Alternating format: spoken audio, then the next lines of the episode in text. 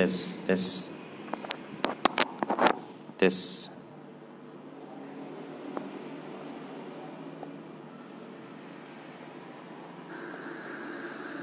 This.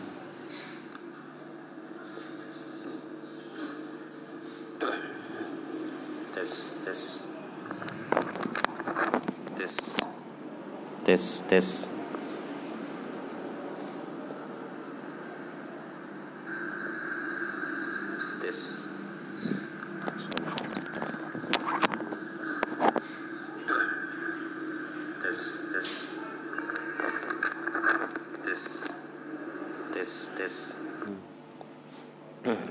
Bismillahirrahmanirrahim. Alhamdulillahirabbil alamin.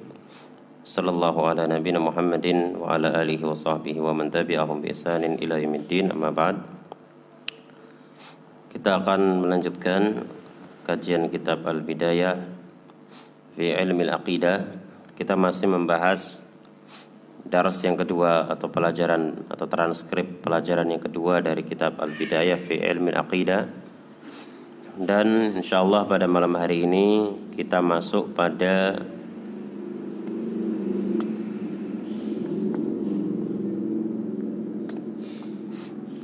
ya ucapan beliau al-dhabitus salis.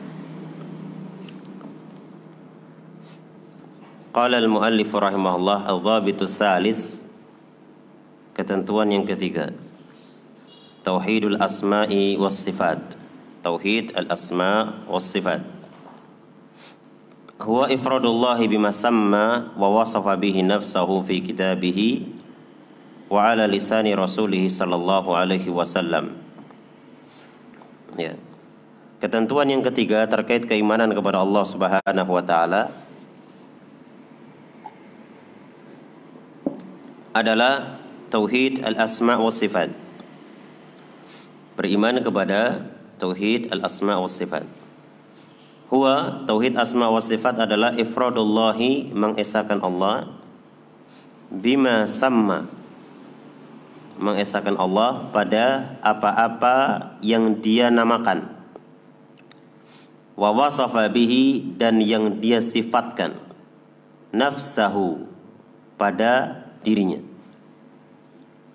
Ya mengisahkan Allah Subhanahu wa taala pada apa-apa yang dia namakan dan yang dia sifatkan pada dirinya atau untuk dirinya fi kitabihi di dalam kitabnya wa ala lisani rasulih sallallahu alaihi wasallam dan ya uh, ala lisani rasulih sallallahu alaihi wasallam melalui lisan rasulnya sallallahu alaihi wasallam jadi ini makna tauhid al-asma wa sifat. Mengesahkan Allah Azza wa Jalla, meyakini Allah Azza wa Jalla bersendirian. Tidak ada yang lain yang sama dengan itu, dengannya. Pada masalah apa? Pada semua nama dan semua sifat yang Allah namakan dan Allah sifatkan untuk dirinya di dalam kitabnya dan melalui lisan Rasulnya. Jadi maksud dari tauhid asma wa sifat apabila Allah Azza wa Jalla menamakan dirinya dengan nama itu, Allah mensifatkan dirinya dengan sifat itu, baik tertera di dalam Al-Qur'an ataupun tertera dalam hadis Nabi, seorang muslim meyakini memang hanya Allah sendiri ya yang demikian. Hanya Allah sendiri yang memiliki nama-nama itu. Hanya Allah sendiri yang memiliki sifat-sifat itu. Ya, sesuai dengan apa yang atau uh, yaliku bijalali sesuai dengan kemuliaan dan keagungan Allah Jalla wa. Sekalipun mungkin uh, sebagian nama atau sebagian sifat secara lafat dan secara arti atau secara makna itu sama dengan makhluk. Tapi kita meyakini bahwa nama dan sifat Allah berbeda dengan makhluk. Kalau misalkan Allah Subhanahu wa taala memiliki sifat as-sama, maha mendengar. Ya, makhluk juga punya sifat sama mendengar. Tapi mendengarnya Allah berbeda dengan mendengarnya makhluk. Ya. Sehingga jangan bingung ketika mengatakan mengesahkan Allah.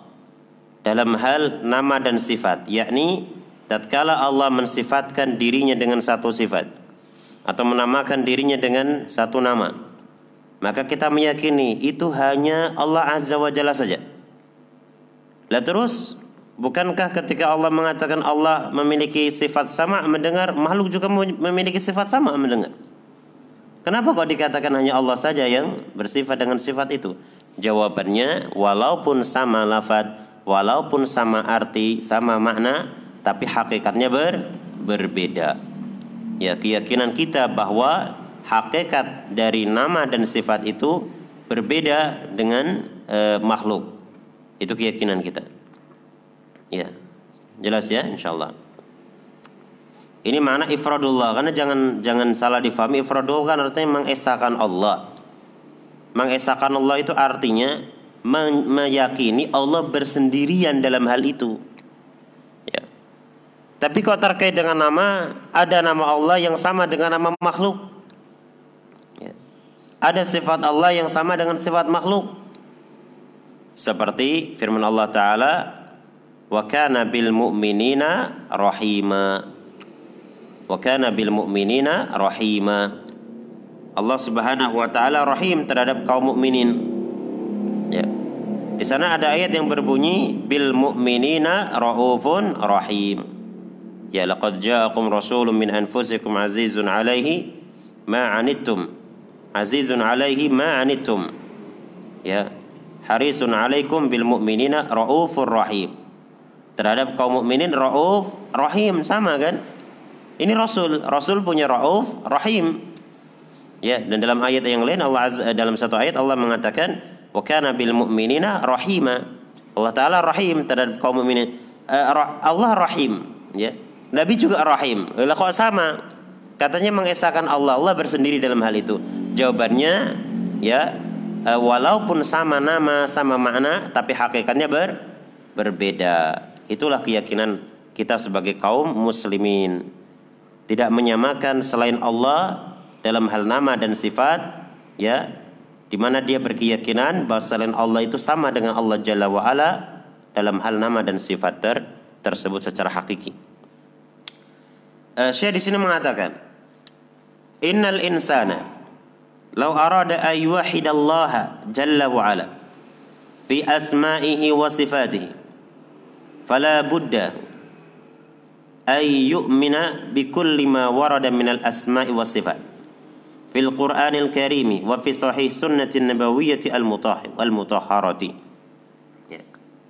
innal insana ya seperti biasa ada yang mau lihat PDF-nya apa enggak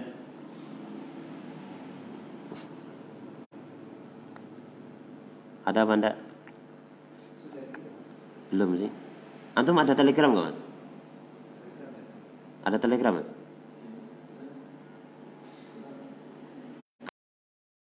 Hah? Oh ya sudah. Besok lagi aja ya. Innal insana Lau arada ay Allah jalla wa ala fi asma'i wa sifati. Sesungguhnya manusia apabila dia berkeinginan untuk mentauhidkan Allah jalla wa ala fi asma'ihi wa sifatihi ya dalam hal nama-nama dan sifat-sifatnya fala buddha maka harus ayyumina ia beriman bikulli ma warada dengan semua apa yang datang ya minal asma'i berupa nama-nama wasifati dan sifat-sifat fil Qur'anil Karimi di dalam Al-Qur'anul Karim wa fi sahihi as-sunnatin nabawiyyati al-mutahharati dan juga di dalam sunnah yang sah sunnah nabawiyah yang sahih yang suci atau dalam sunnah nabawiyah yang suci yang sahih gitu ya Maknanya apa? Apabila seseorang betul-betul ingin mentauhidkan Allah dalam hal nama dan sifat, maka dia harus mengimani semua yang terdapat di dalam Al-Qur'anul Karim dan sunnah Nabi yang sahih berupa nama-nama dan sifat-sifat Allah Jalla wa'ala. Ya, jangan mengimani sebagian tapi tidak mengimani sebagian yang lain. Kalau seperti itu berarti dia betul-betul belum betul-betul beriman kepada asma wa sifat. Kalimat Syekh Wahid lau arada kalau dia berkeinginan bukan artinya memilih.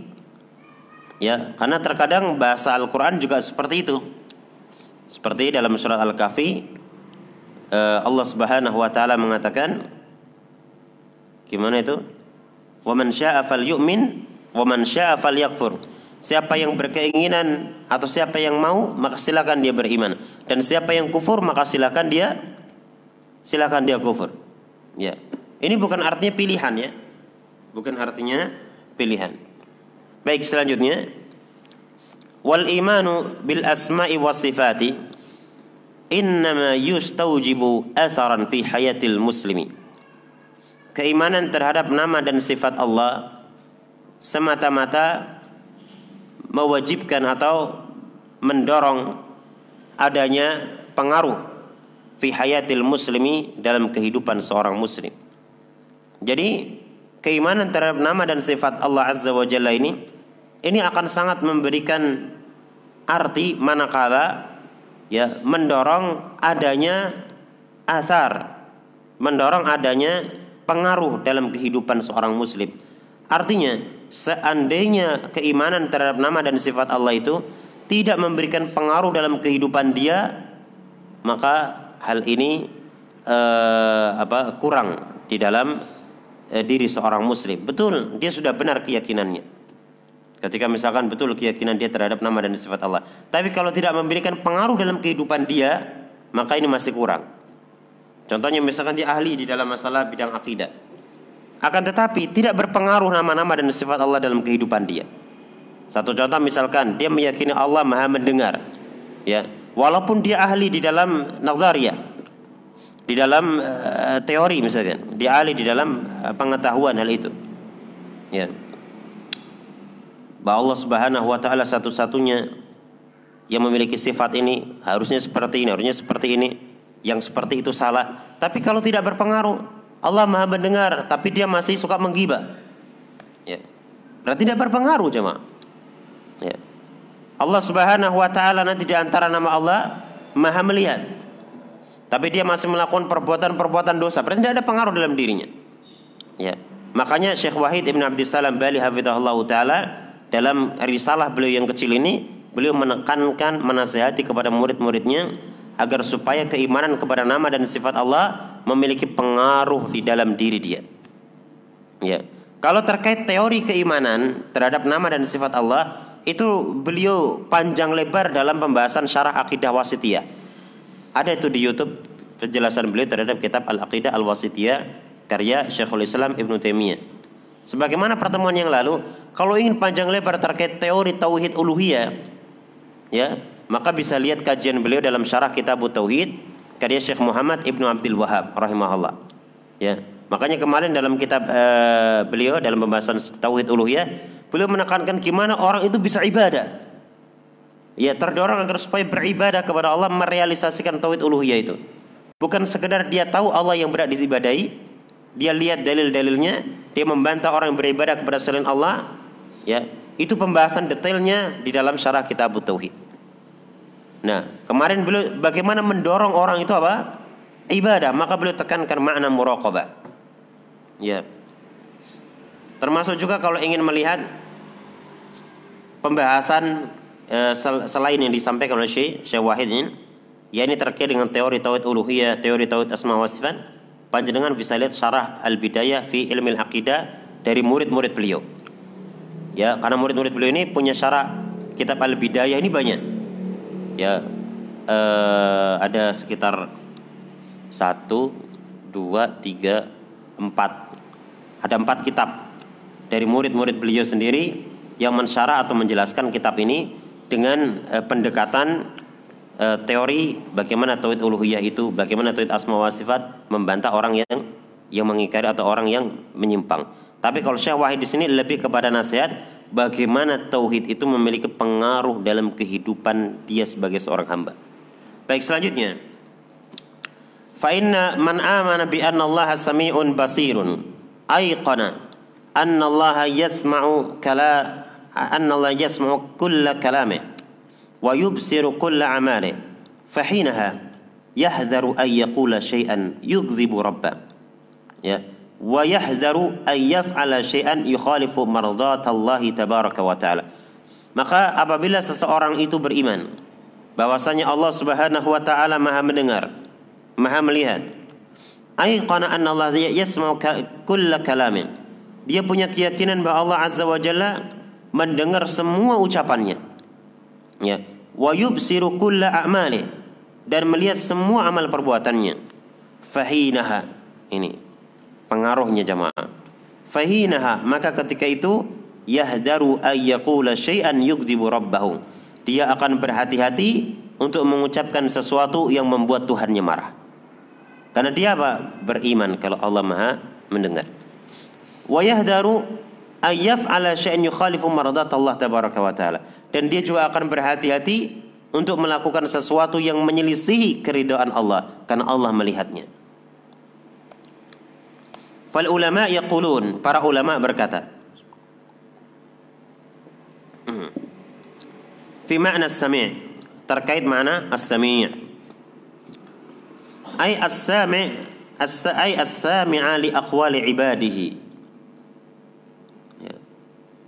Sirrihim wa jahrihim yakni mendengar mana kata sami nama Allah as-sami yakni mendengar ucapan-ucapan para hambanya baik yang sembunyi ataupun yang terang-terangan.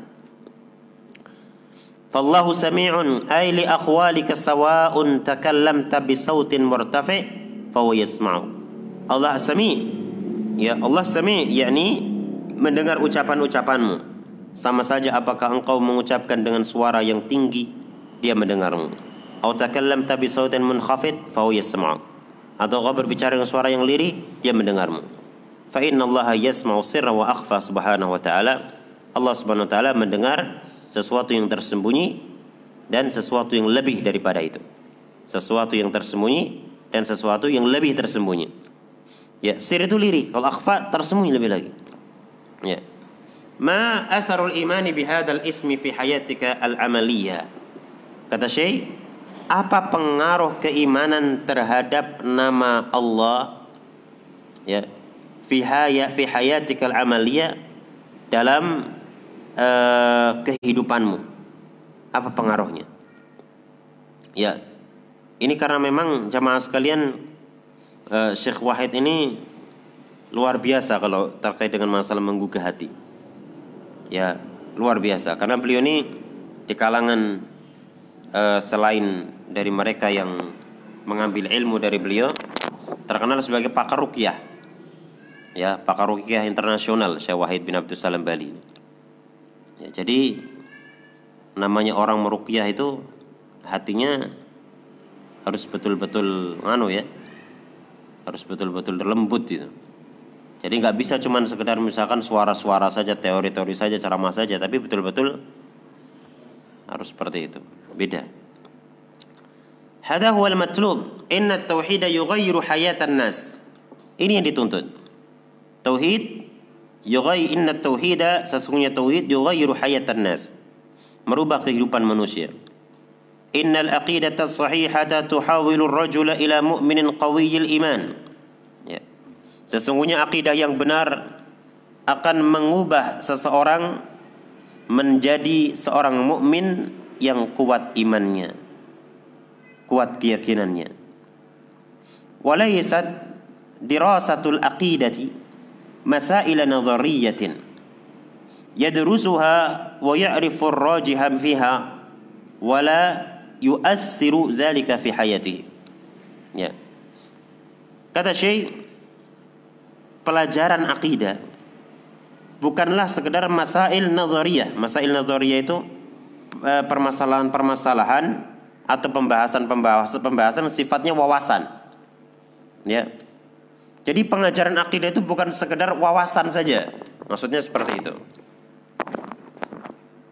Yang dipelajari bukan sekedar wawasan dipelajari.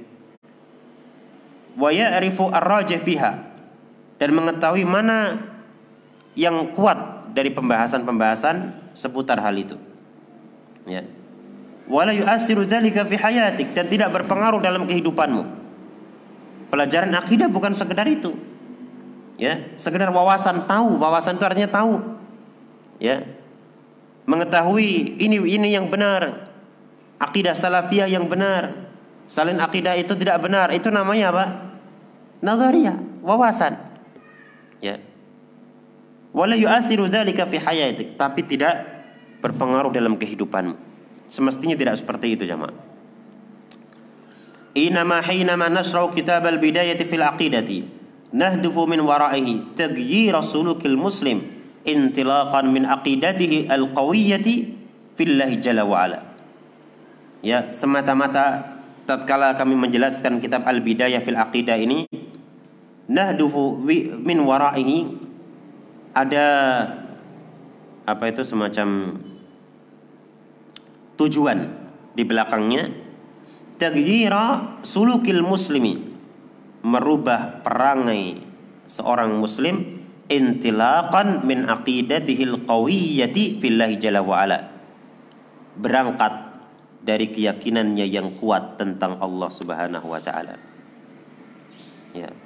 Jadi itu tujuannya gitu. Merubah seorang muslim berangkat dari akidahnya yang kuat terkait akhlak dia, terkait perang, perangai dan perilaku dia. فإن المؤمن الذي يعلم أن الله بصير ويؤمن بهذا الاسم لا بد أن يكون له أثر في حياته maka sesungguhnya seorang mukmin yang mengetahui bahwasanya Allah Subhanahu wa taala basirun maha melihat wa yu'minu bihadzal ismi dan beriman dengan nama ini la budda ayyakuna law asarun fi hayatihi. Maka sudah seharusnya ayyakuna lahu asarun fi hayatihi memiliki pengaruh di dalam kehidupan dia. Seharusnya. Ya. Kemudian saya mengatakan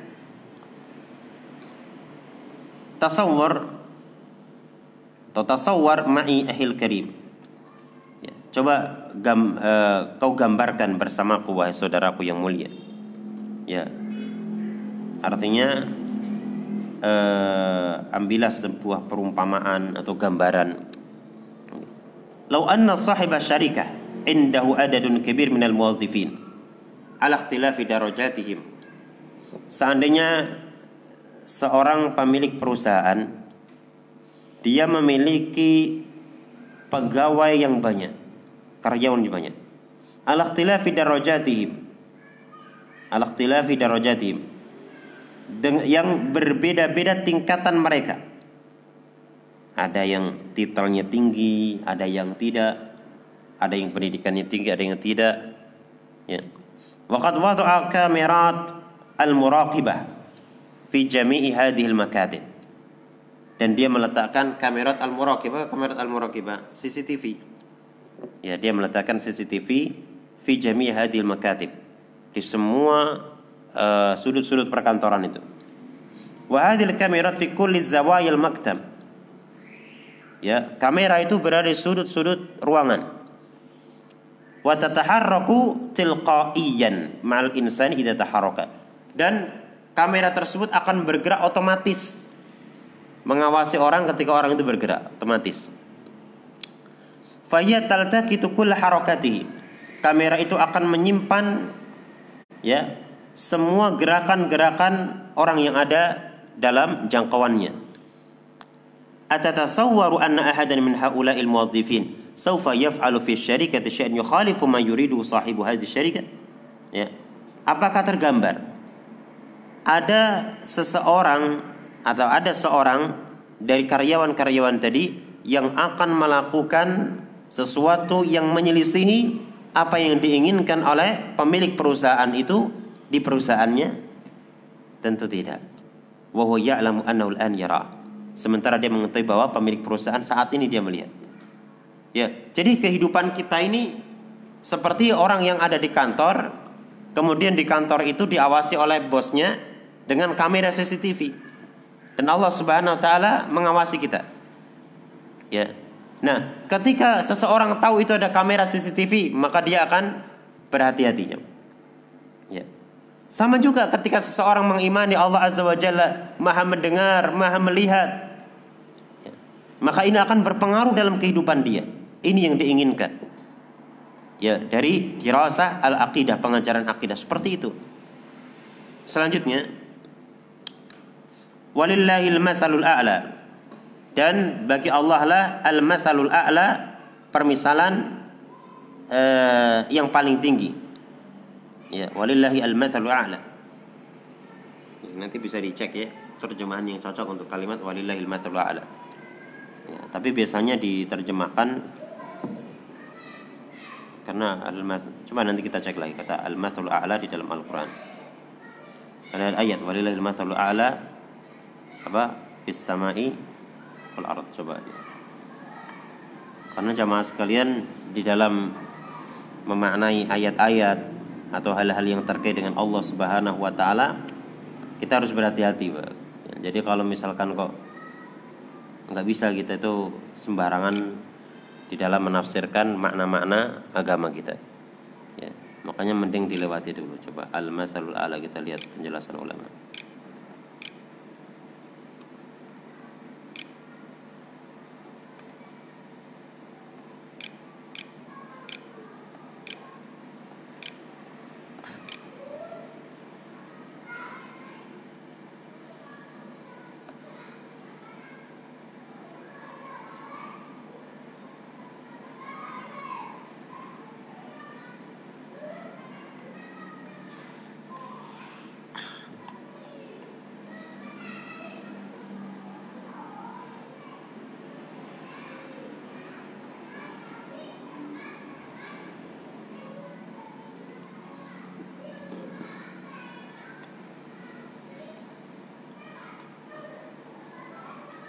Ya, seperti dikatakan oleh Syekh Abdul Aziz bin Bas, al-masalul a'la artinya al-wasfu al-a'la.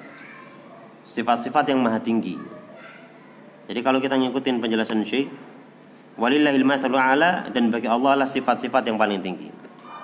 Ya, kalau diterjemahkan letter al-masal itu permisalan, al-a'la itu tinggi. Ya, ya tapi kita mengikuti bahasa-bahasa yang umum dipakai para ulama, walillahil masalul a'la dan bagi Allah lah sifat-sifat yang maha tinggi. Allah Jalla wa ala ya'lamu haraka haraka harakatika wa sakanatika wa yasmu aqwalak. Ya. Allah Subhanahu wa taala mengetahui gerakan-gerakanmu, mengetahui sakanatika, diam-diamnya engkau. Wa yasmu aqwalak dan mendengar ucapanmu. Wa hunaka malaikatun. Dan di sana ada malaikat tusawwiru hadil harakat yang akan menggambarkan gerakan-gerakanmu itu. Ya bal wa taktubu hadhil kalimati wa tusajjilu hadhil af'ala. Bahkan malaikat-malaikat itu akan menulis kalimat-kalimat tersebut kalimat-kalimat yang keluar wa tusajjilu hadhil af'ala dan akan merekam perbuatan-perbuatan itu. Fallahu yaraka wa wakala malaikatan turaqibuka. Allah Subhanahu wa taala melihatmu dan Allah Subhanahu wa taala wa wakala malaikatan turaqibuka. Nah Allah Subhanahu wa taala mewakilkan kepada malaikat untuk mengawasimu. Wa yaumal qiyamah dan pada hari kiamat ya'ti kulla ya'ti kullu insanin wa ma haula'il malaika. Ya. Alladzina sahabu ya. Alladzina sahibuhu tilat hayatihi fid dunya. Ya. Atau sahabuhu tilata uh, lebih cocoknya sahibuhu tilata hayati fid dunya. Ya dan nanti bersama manusia itu akan ada malaikat-malaikat yang menyertai dia tila tahayati di dunia sepanjang kehidupan dia di dunia. Jadi nanti pada hari kiamat manusia akan datang bersama malaikat yang menyertai dia di dunia.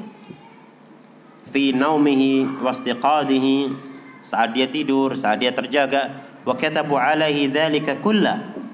Dan malaikat itu menulis ya untuknya dalika kulla semuanya ya.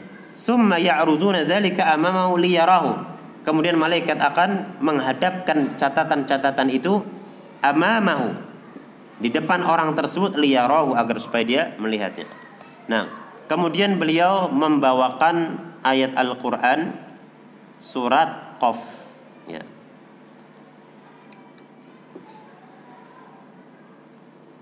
Kata Allah Subhanahu wa taala وجاءت سكرة الموت بالحق. ذلك ما كنت منه تحيد. ونفخ في السور ذلك يوم الوعيد. وجاءت كل نفس معها سائق وشهيد. لقد كنت في غفلة من هذا. فكشفنا أنق غطاءك. فبصرك اليوم حديد. وقال قرينه ربنا وقال قرينه ربنا وقال قرينه هذا ما لدي عتيد ألقيا في جهنم كل كفار عنيد dan seterusnya. Ya. Kata Allah Subhanahu wa taala, "Wajaat sakratul maut" dan datanglah sakaratul maut bil haqqi dengan sebenar-benarnya. Zalika ma kunta minhu tahid. Itulah yang kunta minhu tahid yang engkau selalu lari darinya. Jadi kematian itulah yang kau selalu lari darinya. Wa nufikha sur dan ditiuplah sangkakala. Dzalika yaumul wa'id, itulah hari ya al-wa'id yang diancamkan. Waja'at kullu nafsin ma'aha sa'iku wa syahid. Dan datanglah setiap jiwa bersamanya sa'ik malaikat yang menggiring wa syahid dan malaikat yang bersaksi. Ya. Laqad kunta fi ghaflatin min hada. Jadi dia akan bersama dua malaikat, Sa'ik yang menggiring dia, syahid yang bersaksi. Ya, terhadap perbuatan-perbuatan dia. Laqad kunta fi ghaflatin min hada. Dan sungguh engkau berada di dalam ghaflah kelalaian dari hal ini, dari adanya malaikat. Kata Syekh, nahnu al-an fi ghaflah. Ya, sekarang ini kita lalai dalam kelalaian. Nah, bahasa Jawa lalai itu orang ngelegewo. Ya tidak ngelegiwo nggih ya. Ya enggak enggak lebani gitu. Ya. Al malakani ma'ana al-an. Malaikat dua malaikat bersama kita saat ini. Ya. Wa katsiru minna yaghfulu an wujudi hadaini al malakai dan kita ini saat ini kebanyakannya atau dan kita ini kebanyakannya atau kebanyakan dari kita yaghfulu lalai, orang ngelegewo. Ya. Tidak lebani akan wujudnya dua malaikat itu. Ah, ada. Tapi biasanya kita lalai nggak ngelegewo. Seakan-akan nggak ada. Ya. An wujudi muraqabatillahi lahu. Akan adanya orang atau eh, makhluk yang eh, atau an wujudi muraqabatillahi lahu lalai dari adanya pengawasan Allah Azza wa Jalla itu ya. Laqad kunta fi ghaflatin min hada fakashafna anka ghita'ak fabasaruka al-yawma hadid. Ya, maka maka kami singkap tutup darimu fabasaruka al-yawma hadid maka pandanganmu pada hari ini betul-betul sangat tajam. Wa qarinuhu ladayya atid. Ya, Berkatalah korinnya. Siapa korinnya itu? Korinnya adalah malaikat yang menyertai dia. Korinnya adalah malaikat yang menyertai dia. Hada ma ladayya atid. Ini adalah catatan yang ada padaku. Kata malaikat yang menyertai dia. Ya.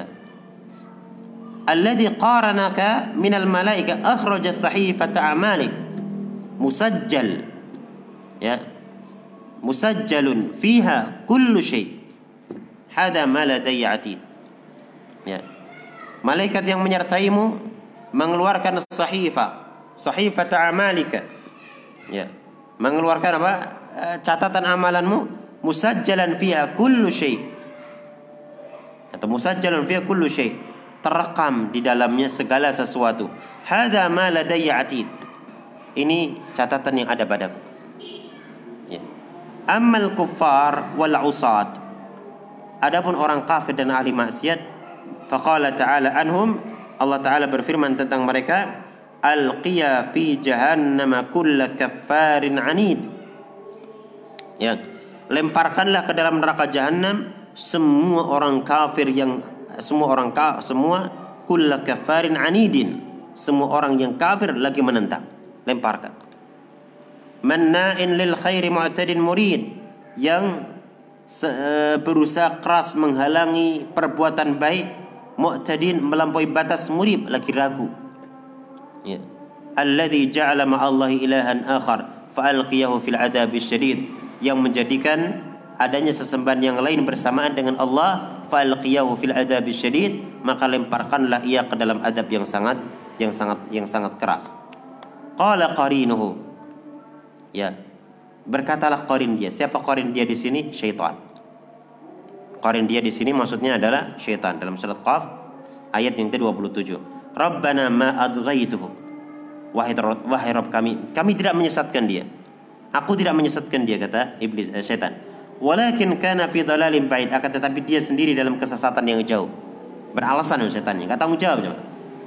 Ya. Qala la tahtasimu ladayya. Allah mengatakan janganlah kalian bertengkar di depanku. Waqad qaddamtu ilaikum bil wa'id. Sungguh aku telah uh, apa menyampaikan ancaman. Waqad qaddamtu ilaikum bil wa'id. Sungguh aku telah menyampaikan ancaman kepada kalian. Ma yubaddalul qawlu ladayya ketetapan tidak bisa diubah lagi. Wa ma ana bidallamin lil abid.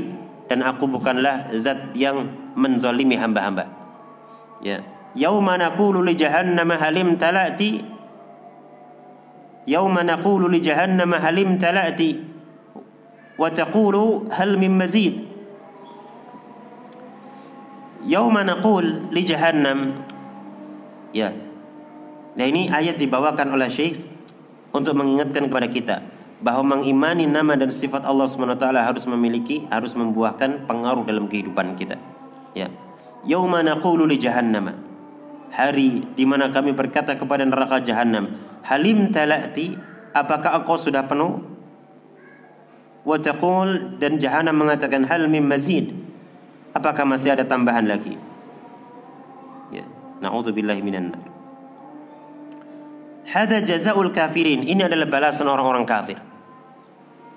Amma al-mu'minuna alladhina samu an-nahara kata Syekh, wa qara'u al-Qur'ana wa talabu al-haditha وخافوا الله وغضوا أبصارهم وصلوا الفجر والصلوات في أوقاتها وأقاموا الليل وبروا الوالدين وفعلوا الطاعات اسمع جزاءهم adapun kaum mukminin yang mereka berpuasa di siang hari berdiri salat malam membaca Al-Qur'an mencari hadis takut kepada Allah menahan pandangan mereka.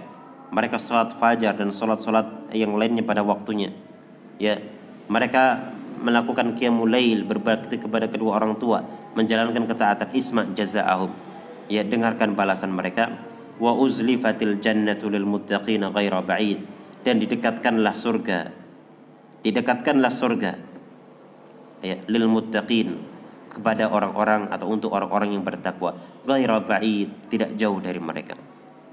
Hada ma tu'aduna likulli awabin hafid. Ini adalah apa-apa yang dijanjikan ya likulli awabin hafid.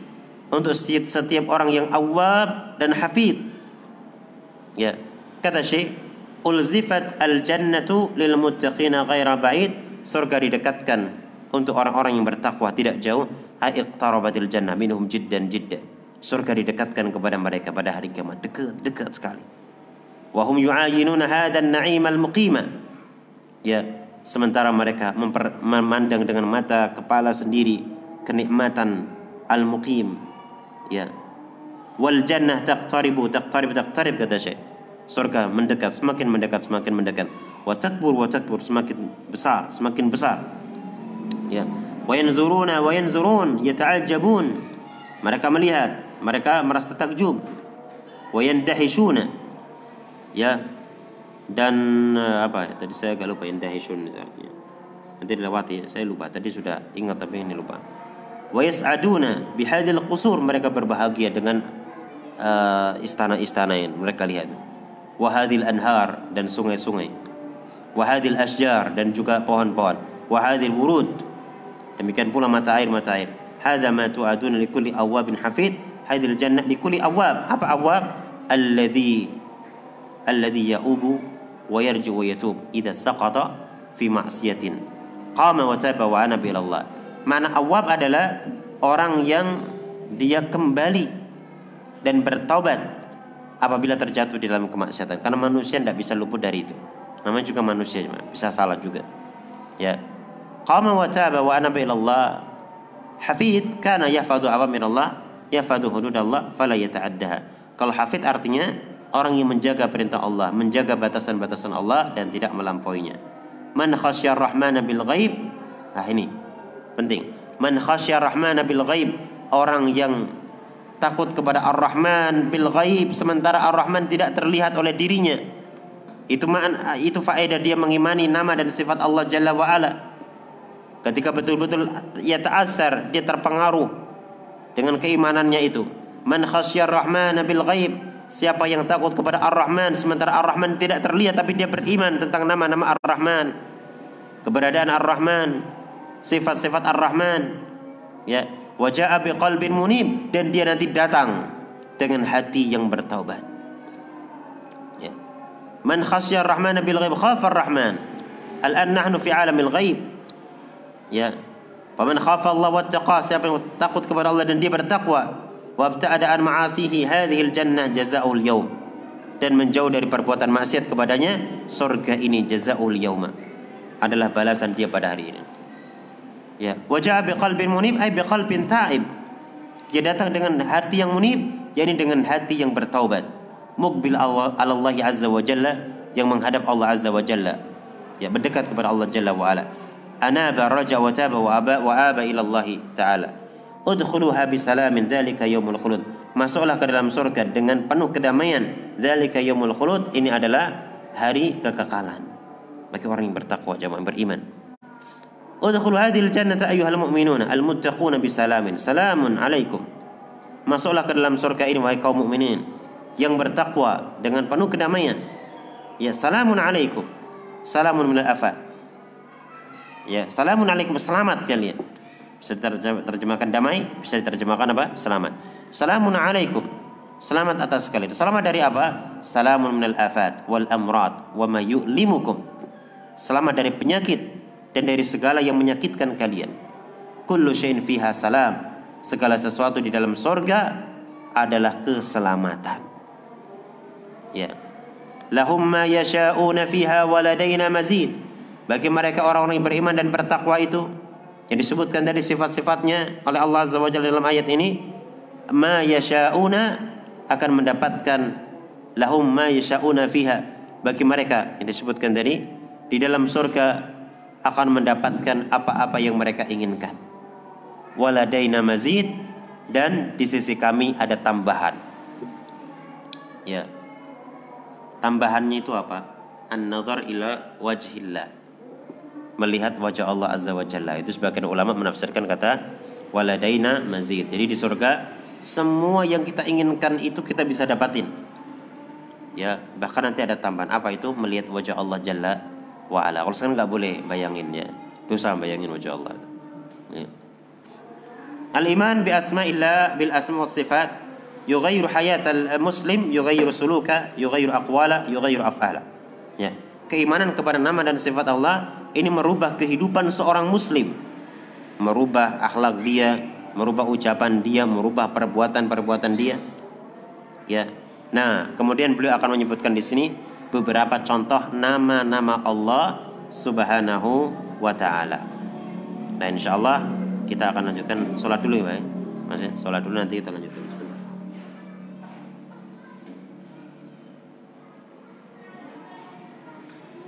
Iya, iya.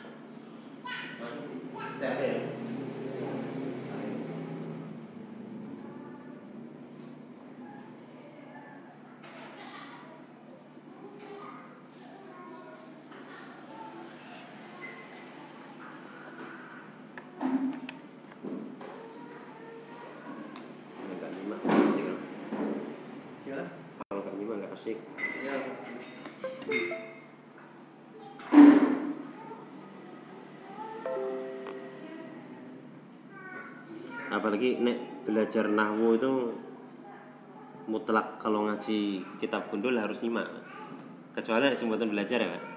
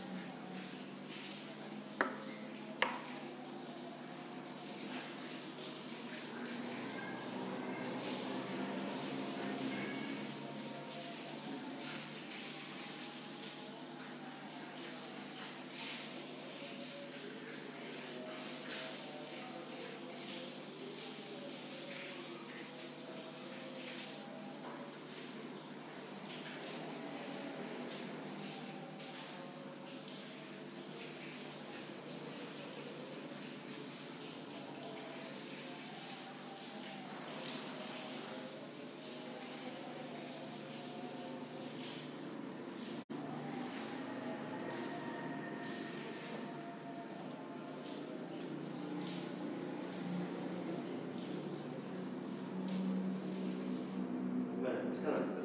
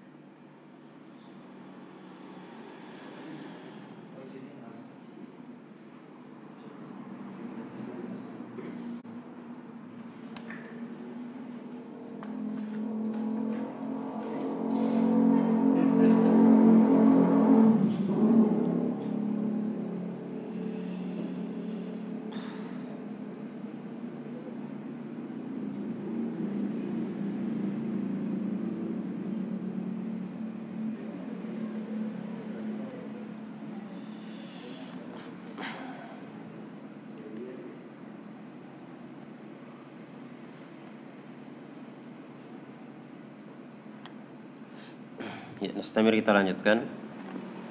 Nah, disebutkan di sini contoh-contoh dari nama-nama Allah Subhanahu wa taala. Termasuk juga arahan dari Syekh Wahid Hafizahullah terkait dengan nama-nama ini. Hah? Ya. Ar-Rahman Ar-Rahim. Ar-Rahman Ar-Rahim. Man amana bi anna Allah ketemu ya? Ketemu enggak? Ar-Rahman Ar-Rahim. Ya, ketemu. Man amana bi anna Allah jalla wa ala Rahman Rahim. Allah Subhanahu wa taala Rahman bil khalqi jami'an. Rahimun bil mu'minin. Kama qala ta'ala bil mu'minina raufur rahim. Siapa yang beriman bahwa Allah Azza wa Jalla Rahman Rahim. Ya, Allah Subhanahu wa taala Rahman bil khalqi jami'an. Allah itu Rahman terhadap semua makhluk dan Rahim terhadap kaum mukminin. Jadi kalau kita baca Bismillahirrahmanirrahim, apa perbedaan Ar-Rahman dan Ar-Rahim? Nah, diisyaratkan oleh Syekh Wahid di sini, Rahman bil khalqi jami'an.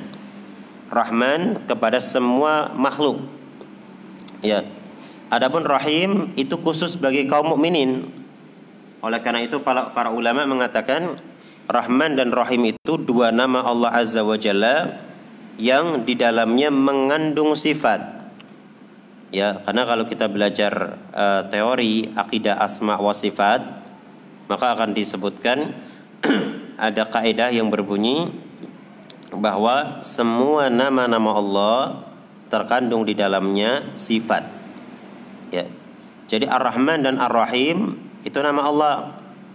Kalau diterjemahkan artinya Maha Rahmat Maha memberikan kasih sayang. Ya, Maha memberikan kasih kasih sayang. Ya. Nah, Rahman dan Rahim ini dua nama Allah, dua nama Allah Azza wa Jalla yang di dalamnya mengandung sifat rahmat. Mengandung sifat rahmat. Lah bedanya apa? Kalau Rahman itu rahmat Allah terhadap semua makhluk. Ya, rahmat Allah terhadap semua makhluk itu tercermin dari nama Ar-Rahman. Sementara rahmat Allah atau kasih sayang Allah kepada kaum mukminin itu tercermin pada nama Ar-Rahim. Kama qala ta'ala sebagaimana Allah taala berfirman bil mu'minina raufur rahim. Hanya terhadap kaum mukmininlah Allah Azza wa Jalla Maha Rauf, Maha Rahim. Ya. ماذا يفعل الإيمان ماذا يفعل الإيمان بهذا الاسم في حياتك العملية ya nah apa yang dilakukan keimananmu terhadap nama ini ya e, fi hayatika al amaliyah terkait kehidupanmu. Jadi keyakinan keyakinanmu, keimananmu terhadap nama ini ya berpengaruh apa dalam kehidupanmu? Anta alam anna Allah rahim, engkau mengetahui Allah rahim. Fa idza kana Allah rahiman bika raufan bik, kalau Allah Ta'ala itu maha rahim, maha pengasih Ya, maha memberikan rahmat, kasih sayang Ra'uf. Uh, Ra'uf maknanya hampir sama ya. Ra'uf maknanya hampir sama. Seingat saya Ra'uf maknanya hampir sama. Coba dicek mana Ra'uf. Kata Ra'fah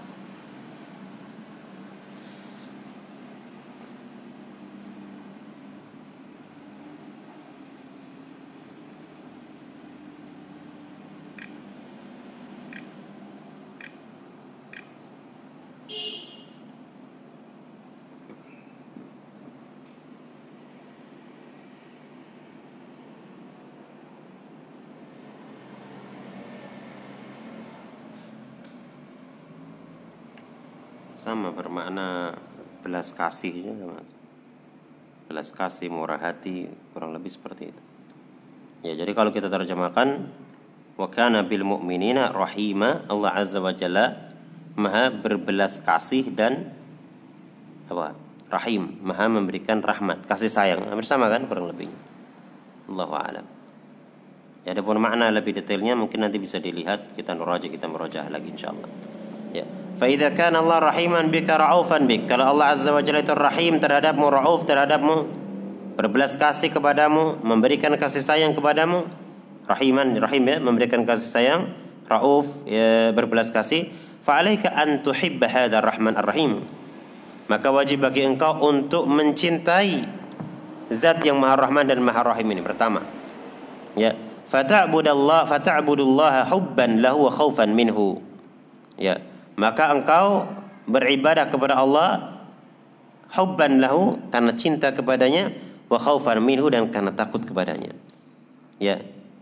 Jadi tatkala Allah Subhanahu wa taala itu Maha Rahman, Maha Rahim, kau ibadah kepada Allah dengan penuh cinta. Cinta kepada zat yang Maha memberikan belas kasih, rauf dan zat yang Maha memberikan uh, rahmat atau kasih sayang, rahim.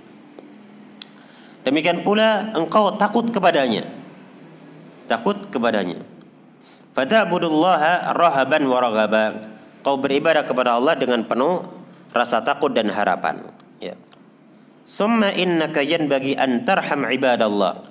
Ya. Kemudian sesungguhnya engkau sepantasnya untuk merahmati hamba-hamba Allah. Setelah kita cinta kepada Allah karena Allah memiliki sifat Rahman Rahim.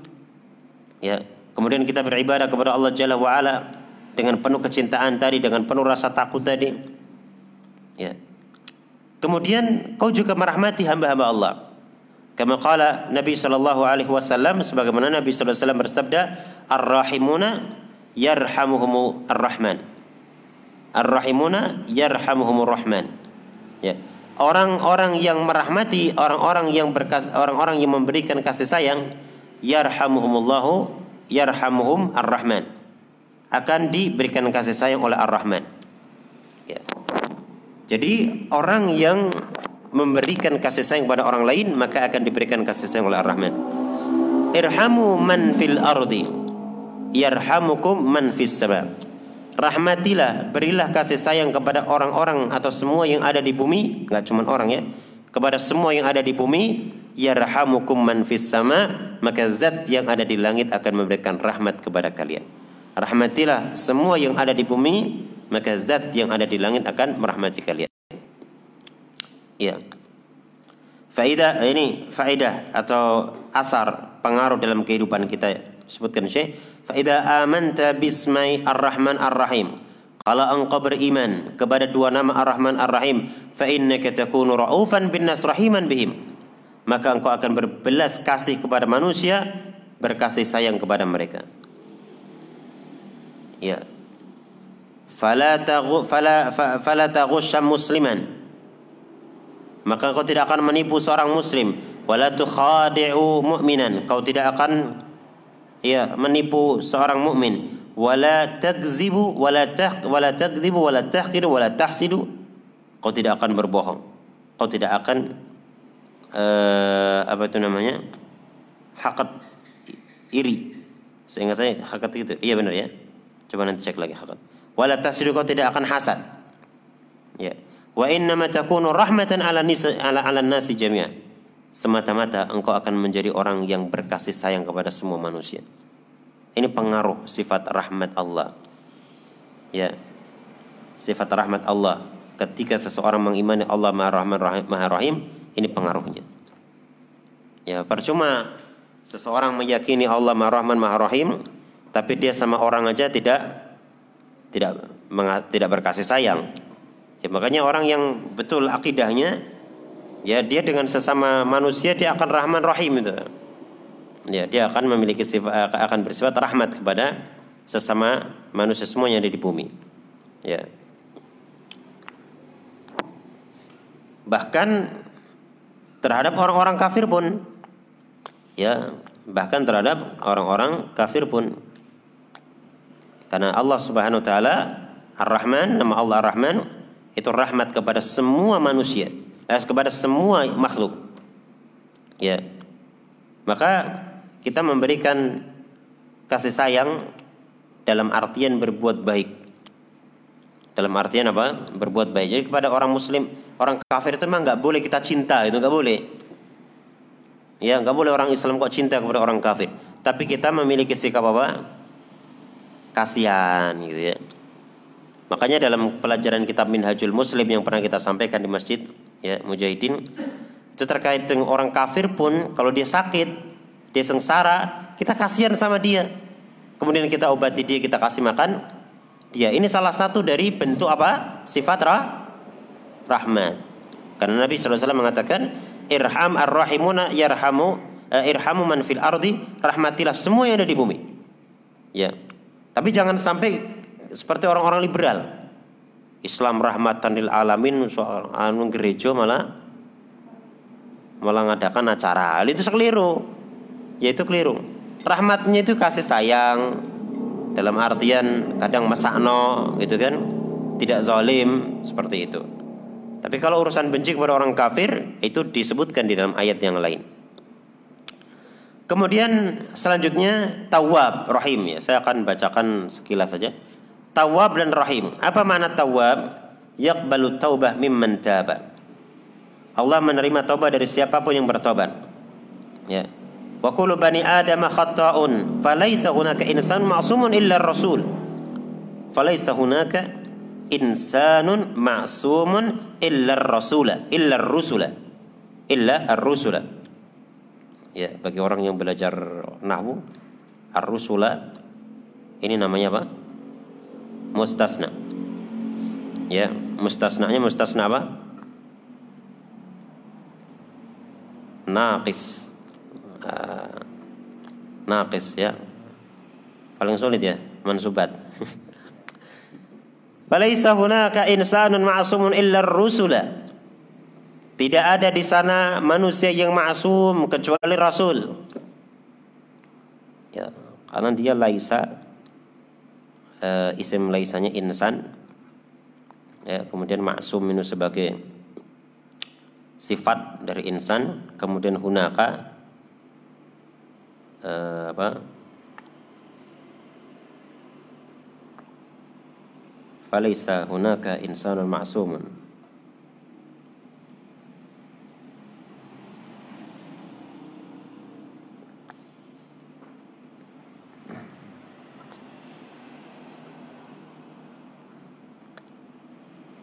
Ya bisa juga ini kalau hunaka ini sebagai dhoraf berarti dia sebagai khabar laisa.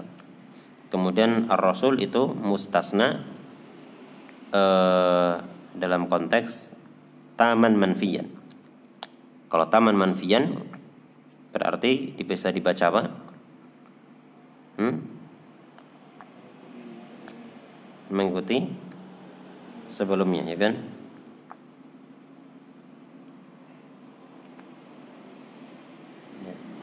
Bisa dibaca mansub, bisa dibaca tergantung sebelumnya ya, tergantung sebelumnya. Kalau sebelumnya dia mansub, mustasna minhunya mansub, maka dia juga mansub. Kalau mustasna minhunya marfu, berarti dia marfu. Ya, jaza an-nasab wal itba. Falaisa hunaka insanun ma'sumun illa rusula. Di sana tidak ada manusia yang ma'sum kecuali rasul, para rasul. فإذا غلبتك نفسك أو غلبت أو غلبك شيطانك وقعت في معصية فقم سريعا وتب إلى الله جل وعلا واستغفر ربك وصل ركعتين ya kalau engkau dikuasai oleh dirimu atau dikuasai oleh syaitanmu dan engkau terjatuh dalam perbuatan maksiat maka berdirilah dengan segera bertobatlah kepada Allah Jalla wa'ala istighfarlah kepada Tuhanmu dan sholatlah dua rakaat kemudian beristighfar yang bertaubat ya kalau ndak fa illa illam tatamakkan min salat eh au istighfara bisur'atin atau yang penting istighfar bersegera eh, istighfar dengan segera illam tatamakkan min salati rakaatain kalau tidak memungkinkan salat dua rakaat. Ya selanjutnya beliau menyetir ayat wa may ya'mal su'an aw yazlim nafsahu thumma yastaghfirillah yajidillaha ghafurar rahima. Siapa yang melakukan perbuatan su jelek perbuatan jelek. Atau menzalimi dirinya. Kemudian dia beristighfar kepada Allah yajidillah ghafuran rahima. Ya. Maka dia mendapati Allah Subhanahu wa taala Maha Pengampun lagi Maha Penyayang.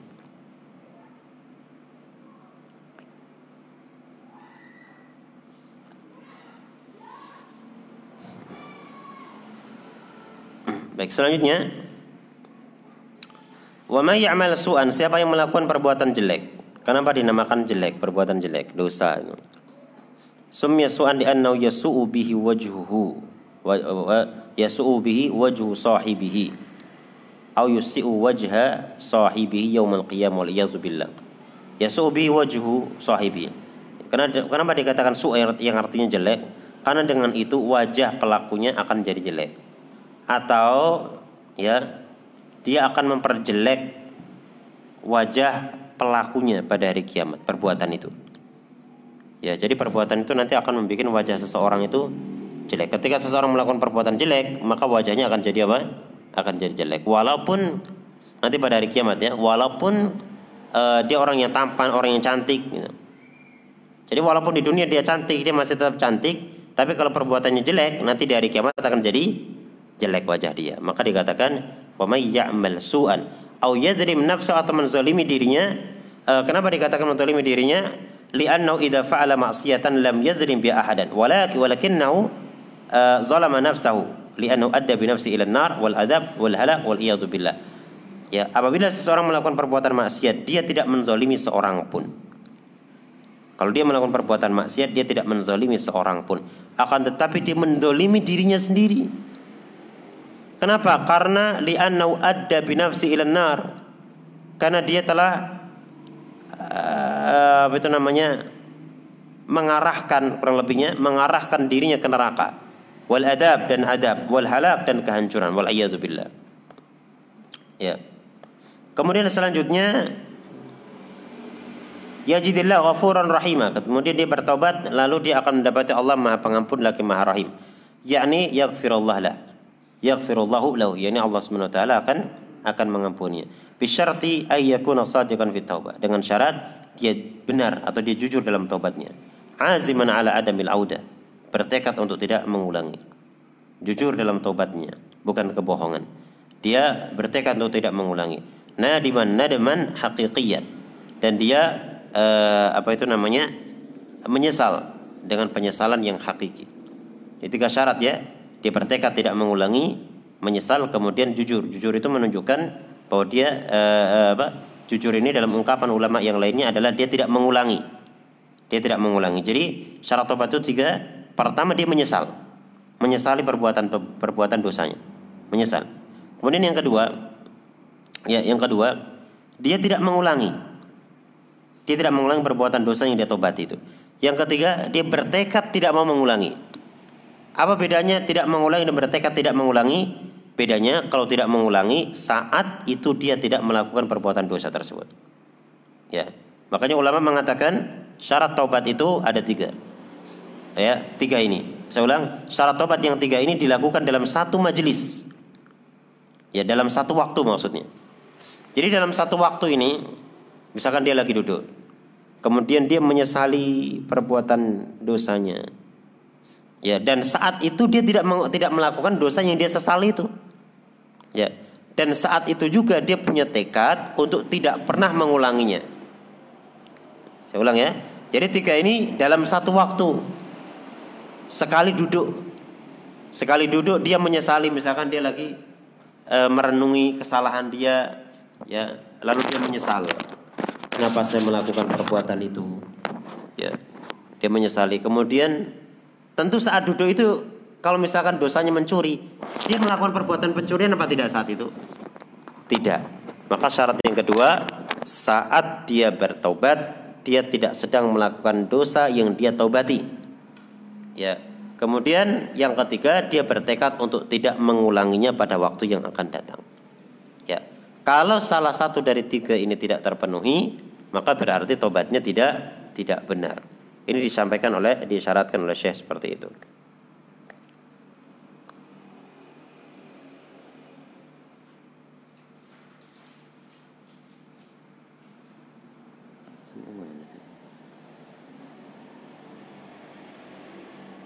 Kemudian selanjutnya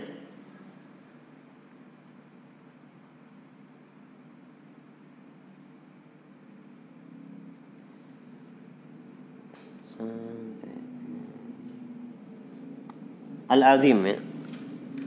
Nama Allah Subhanahu wa taala antaranya adalah Al-Azim.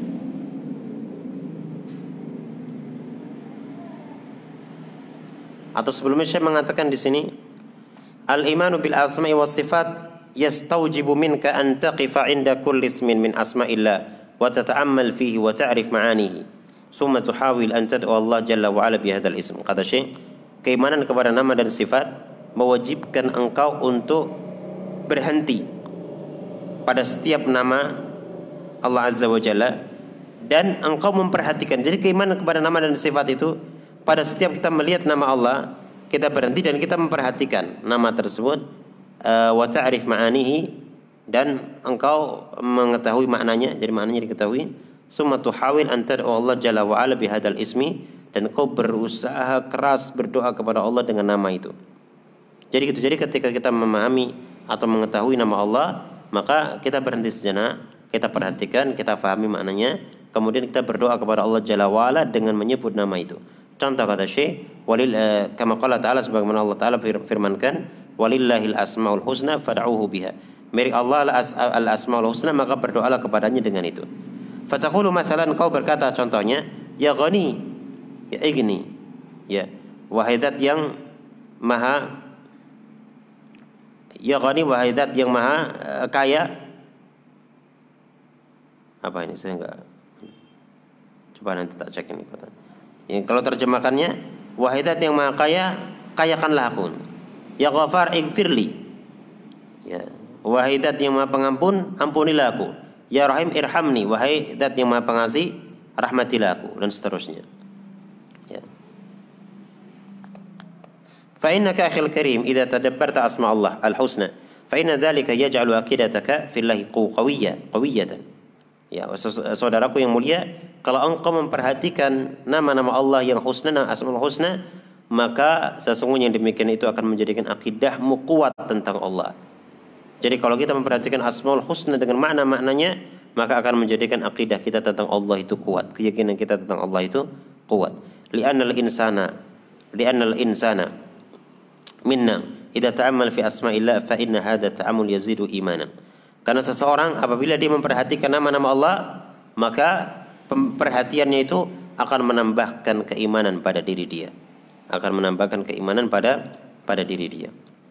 Maka sangat bagus juga ketika ada yang mengkaji pembahasan tentang nama-nama Allah Jalla wa ala. Ya. Al-Azim yang Maha Agung.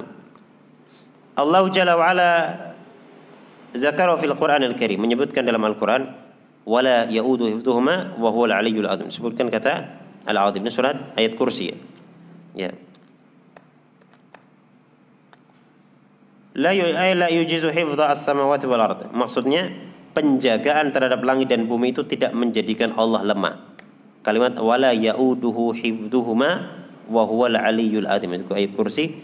Maksudnya penjagaan terhadap langit-langit dan bumi tidak menjadikan Allah lemah وهو العلي من العلو العظيم من العظمة. الله عز وجل العلي العلي dari sifat العلو ما تنجي يا العلي itu nama العلو itu sifatnya العظيم من العظمة العظيم itu nama العظمة itu apa? Sifat. Ya.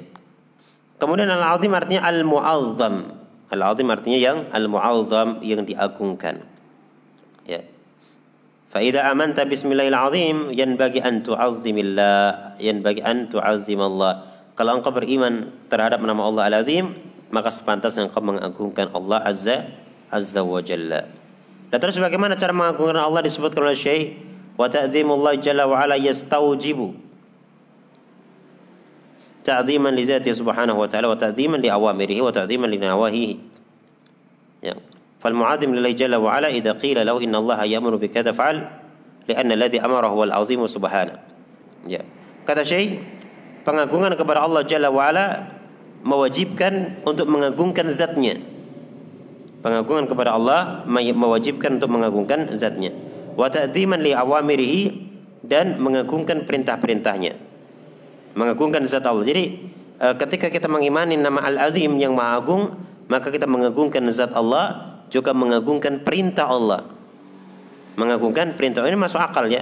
Ketika seseorang menganggap ada seseorang yang azim, yang agung, yang mulia, tentu perintah yang muncul dari dia sangat kita sangat kita junjung tinggi.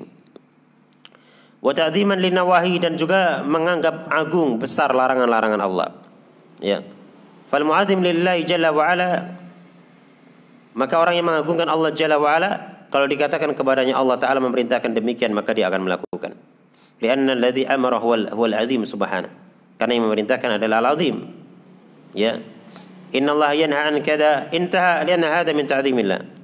Sesungguhnya Allah taala melarang demikian maka dia berhenti karena ini bagian dari pengagungan kepada Allah jalla wa ala dan seterusnya. Kemudian selanjutnya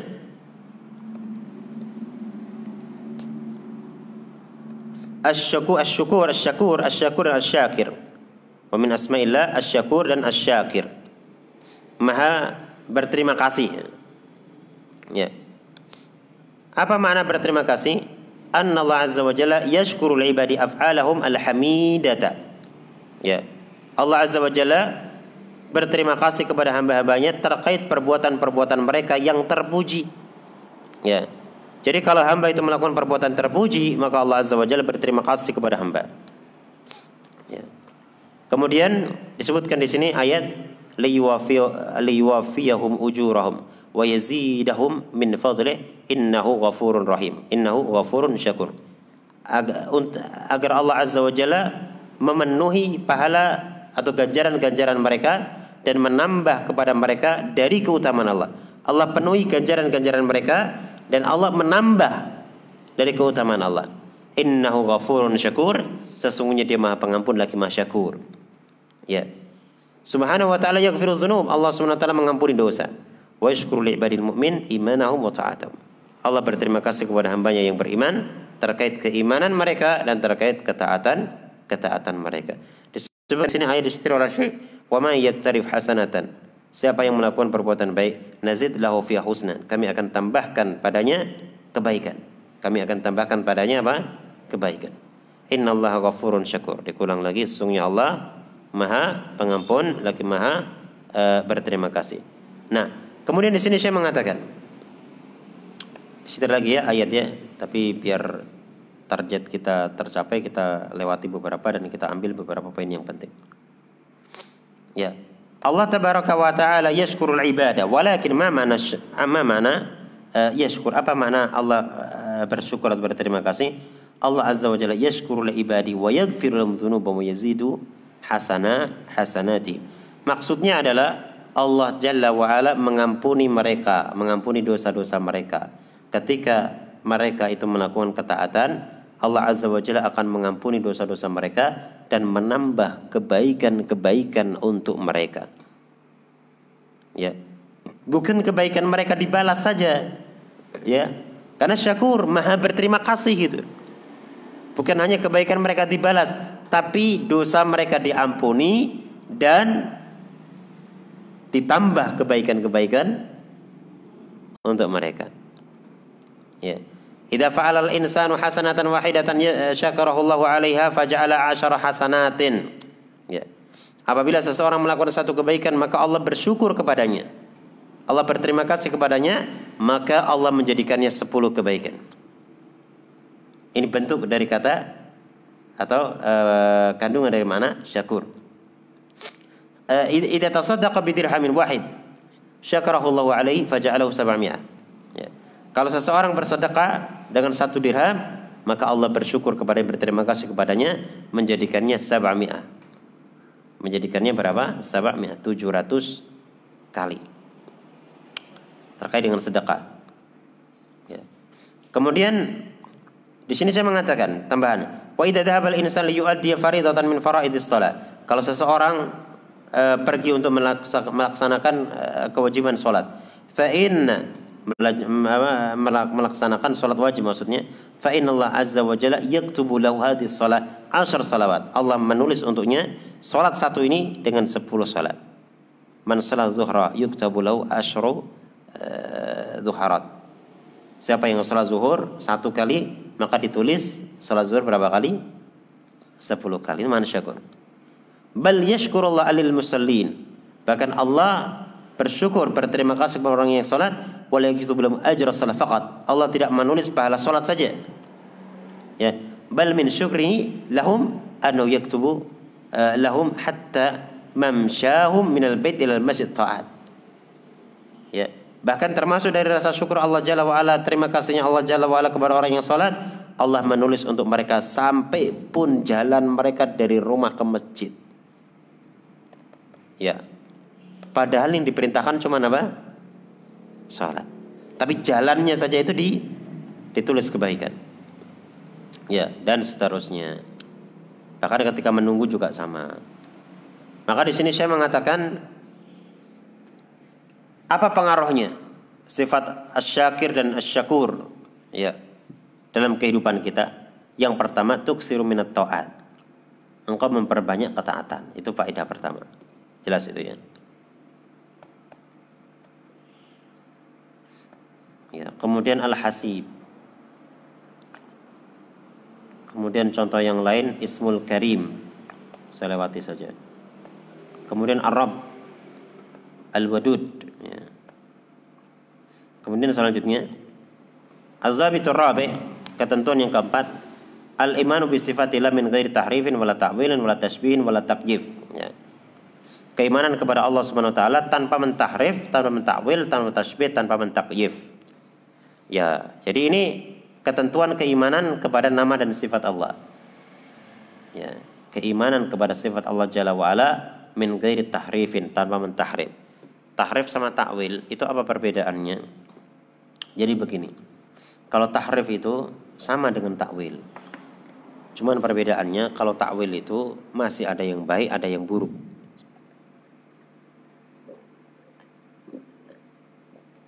Kalau tahrif artinya tagjir. Tahrif artinya tagjir, merubah. Ya. Dan tahrif itu ada dua makna. Tahrif lafzi dan tahrif ma'nawi. Kalau tahrif lafzi itu artinya merubah lafat. Seperti misalkan e, orang merubah lafat Al-Qur'an tentang sifat Allah, wa kallamallahu Musa taklima. Dan Allah mengajak Musa berbicara. Wa kallamallahu Musa taklima. Fa'ilnya siapa? Lafzul jalalah Allah. Wa kallamallahu. Dan Allah berbicara kepada Musa. Pelakunya Allah. Nah, ini karena orang mengingkari sifat kalam, sifat Allah berbicara. Akhirnya ayat yang berbunyi wa kallamallahu Musa tahlim eh, eh wa kallamallahu Musa taklima ini ditahrif sama dia, dirubah, lafadznya dirubah. Jadi wa kallamallaha ya wa kallamallaha Musa. Musa tetap karena Musa itu isim apa? Isim maksur. Harokatnya nggak nampak. Wa kallamallaha Musa taklima. Sehingga mereka mengartikan Musa mengajak bicara Allah. Karena mereka ingin meniadakan sifat apa? Kalam, sifat berbicaranya Allah. Ahlul bidah seperti itu. Namanya tahrif lafzi. Ada namanya tahrif ma'nawi. Kalau tahrif ma'nawi itu yang dirubah bukan lafadznya tapi maknanya.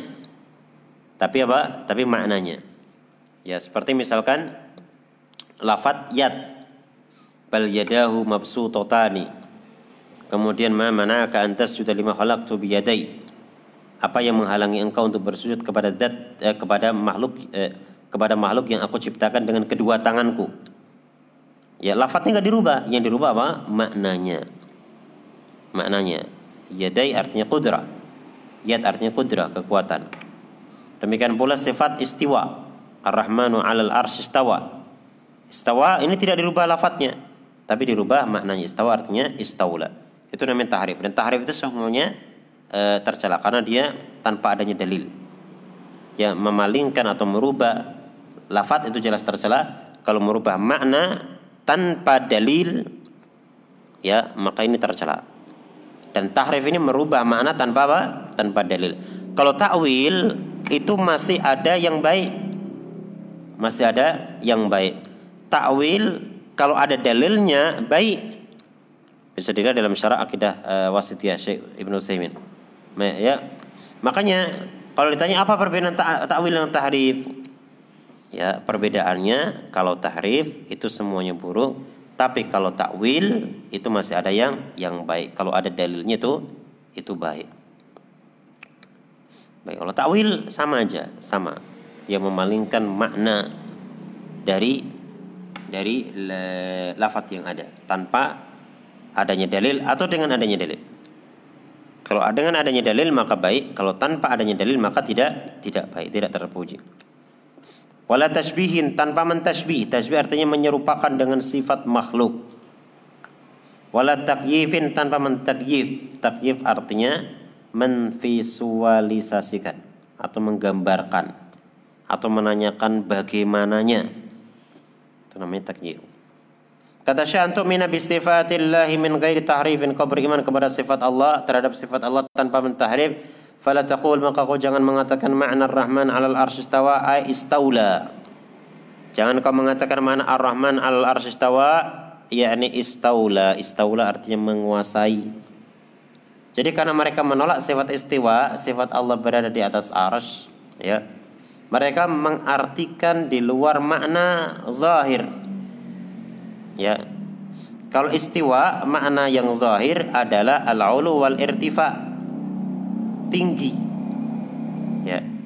Dan ahli sunnati wal jamaah berkeyakinan bahwa Allah Azza wa Jalla itu alal arsh, di atas arsh. Ya. Bukan artinya Allah butuh tempat. Allah tidak butuh tempat. Ya. Sebagian orang mengatakan Allah nggak butuh tempat kok. Ngapain Anda mengatakan Allah di atas ars? Siapa yang bilang Allah butuh tempat? Siapa bilang Allah butuh ars? Kita cuma meyakini apa yang terdapat di dalam Al-Quran dan hadis Nabi Shallallahu Alaihi Wasallam juga pemahaman para as-salaf. Ya, jadi Allah Azza wa Jalla istiwa di atas ars artinya tinggi di atas ars. Bukan artinya Allah butuh kepada ars. Ya, bukan artinya Allah butuh kepada ars. Demikian bukan artinya Allah butuh kepada tempat. Jadi bahasa Allah membutuhkan tempat adalah bahasa yang keliru. Ya, ahli sunnah nggak pernah berbicara seperti itu. Ya, tapi kita mengatakan Ar-Rahman alal arsh istawa, Ar-Rahman istawa di atas arsh, artinya al-ulu wal irtifa, tinggi di atas arsh. Kalau ditanya bagaimana tingginya Allah di atas arsh, Allahu a'lam, nggak tahu. Ya, tapi yang jelas kita mengetahui maknanya, ya ini tinggi di atas arsh. Nah, takwil ini dia memalingkan dari makna zahir. Makna zahir itu apa tuh? Makna zahir itu makna yang langsung terfahami. Makna yang langsung apa? Terfahami. Itu namanya makna zahir. Makna hakiki. Ya. Satu contoh, misalkan seorang eh, bupati itu tangan kanannya terkilir Kira-kira mana zahirnya itu tangan tangan bupati atau bukan? Tangan bupati kan? Ketika kita melihat mendengar kata itu yang langsung terfikirkan dari pikiran kita tangannya bupati bukan? Tangannya bupati. Tapi kalau dikatakan itu tangan kanannya bupati ke sini. Nah, kira-kira yang langsung terpikir tangannya bupati yang datang sendiri atau ajudannya, Ajudannya. Itu makna zahir itu kayak gitu. Al makna al al mutabadir fizik makna yang langsung terfikirkan dalam pikiran kita. Ya, itu makna zahir. Ah, ini nanti dalam pembahasan di Rosa Akidah Asma wa Sifat lebih dalam lagi. Tapi ini saya kasih eh, gambaran saya karena saya, saya membahas di sini sedikit. Ya. Jangan engkau memaknai istiwa dengan istaula. Istaula artinya menguasai. Jadi mereka menolak sifat istiwa. Allah nggak di atas ars. Ya, ada yang tanya lah kalau dia di atas ars di mana? Ya nggak di atas aras, nggak di alam, nggak di luar alam, ya pokoknya nggak nggak nggak di atas aras, nggak di mana-mana nggak. Jawabannya kayak gitu. Itu keyakinan mereka. Tapi keyakinan ahli sunnah, ar-Rahman ala istawa, Allah di atas ars beristiwa. Ya tinggi di atas ars artinya. Bukan artinya duduk, ya. Sebagaimana duduknya seorang raja di singgasana. Kalau seperti itu namanya takyif, menvisualisasikan, tamsil menyerupakan. Ya, Kemudian tuharrifu istawa ila istaula. La, kau mentahrif kata istawa dengan istaula. Tidak. Ya. Istawa istiwaun yaliku bi azamatihi la nadri kaifiyatahu. Istiwa adalah istawa adalah istiwa yang sesuai dengan kemuliaan dan keagungan Allah dan kita tidak mengetahui kaifiyatnya, visualisasinya. Wala ta'wil, la tu'awil, la taqul inna Allah yuhib, la la nusbit sifat al-mahabbah lil jalla wa'ala. Ya. La tu'awil, jangan kau mentakwil. Jangan kau mengatakan innallaha yuhibla. Ketika mengatakan Allah mencintai, dia mengatakan la, tidak. ya kita tidak akan menetapkan sifat mahabbah bagi Allah misalnya. Bal innallah yu'ti wa yun'im. Maksud Allah mencintai adalah Allah memberi dan memberi nikmat. Kita tidak katakan seperti itu. Innallaha yuhibbu hubban yaliku bi jalal wa azamati. Allah mencintai dengan kecintaan yang sesuai dengan keagungan dan kemuliaannya. La nadri kayfiyatahu. Lai li'anna laisa kamitsli syai' li'anna laisa kamitsli laisa kamitsli syai' laisa kamitsli syai' subhanahu. Karena tidak ada sesuatu pun yang sama dengan Allah subhanahu wa ta'ala. Wala tashbih. Yani la nushbi sifat sifatillah bi sifati halqih. Kita tidak uh, nushbi sifatillah menyerupakan sifat-sifat Allah dengan sifat makhluknya. Wala takyif tidak mentakyif takyif itu menvisualisasikan, menggambarkan. Atau kadang diterjemahkan menanyakan bagaimananya. Ya.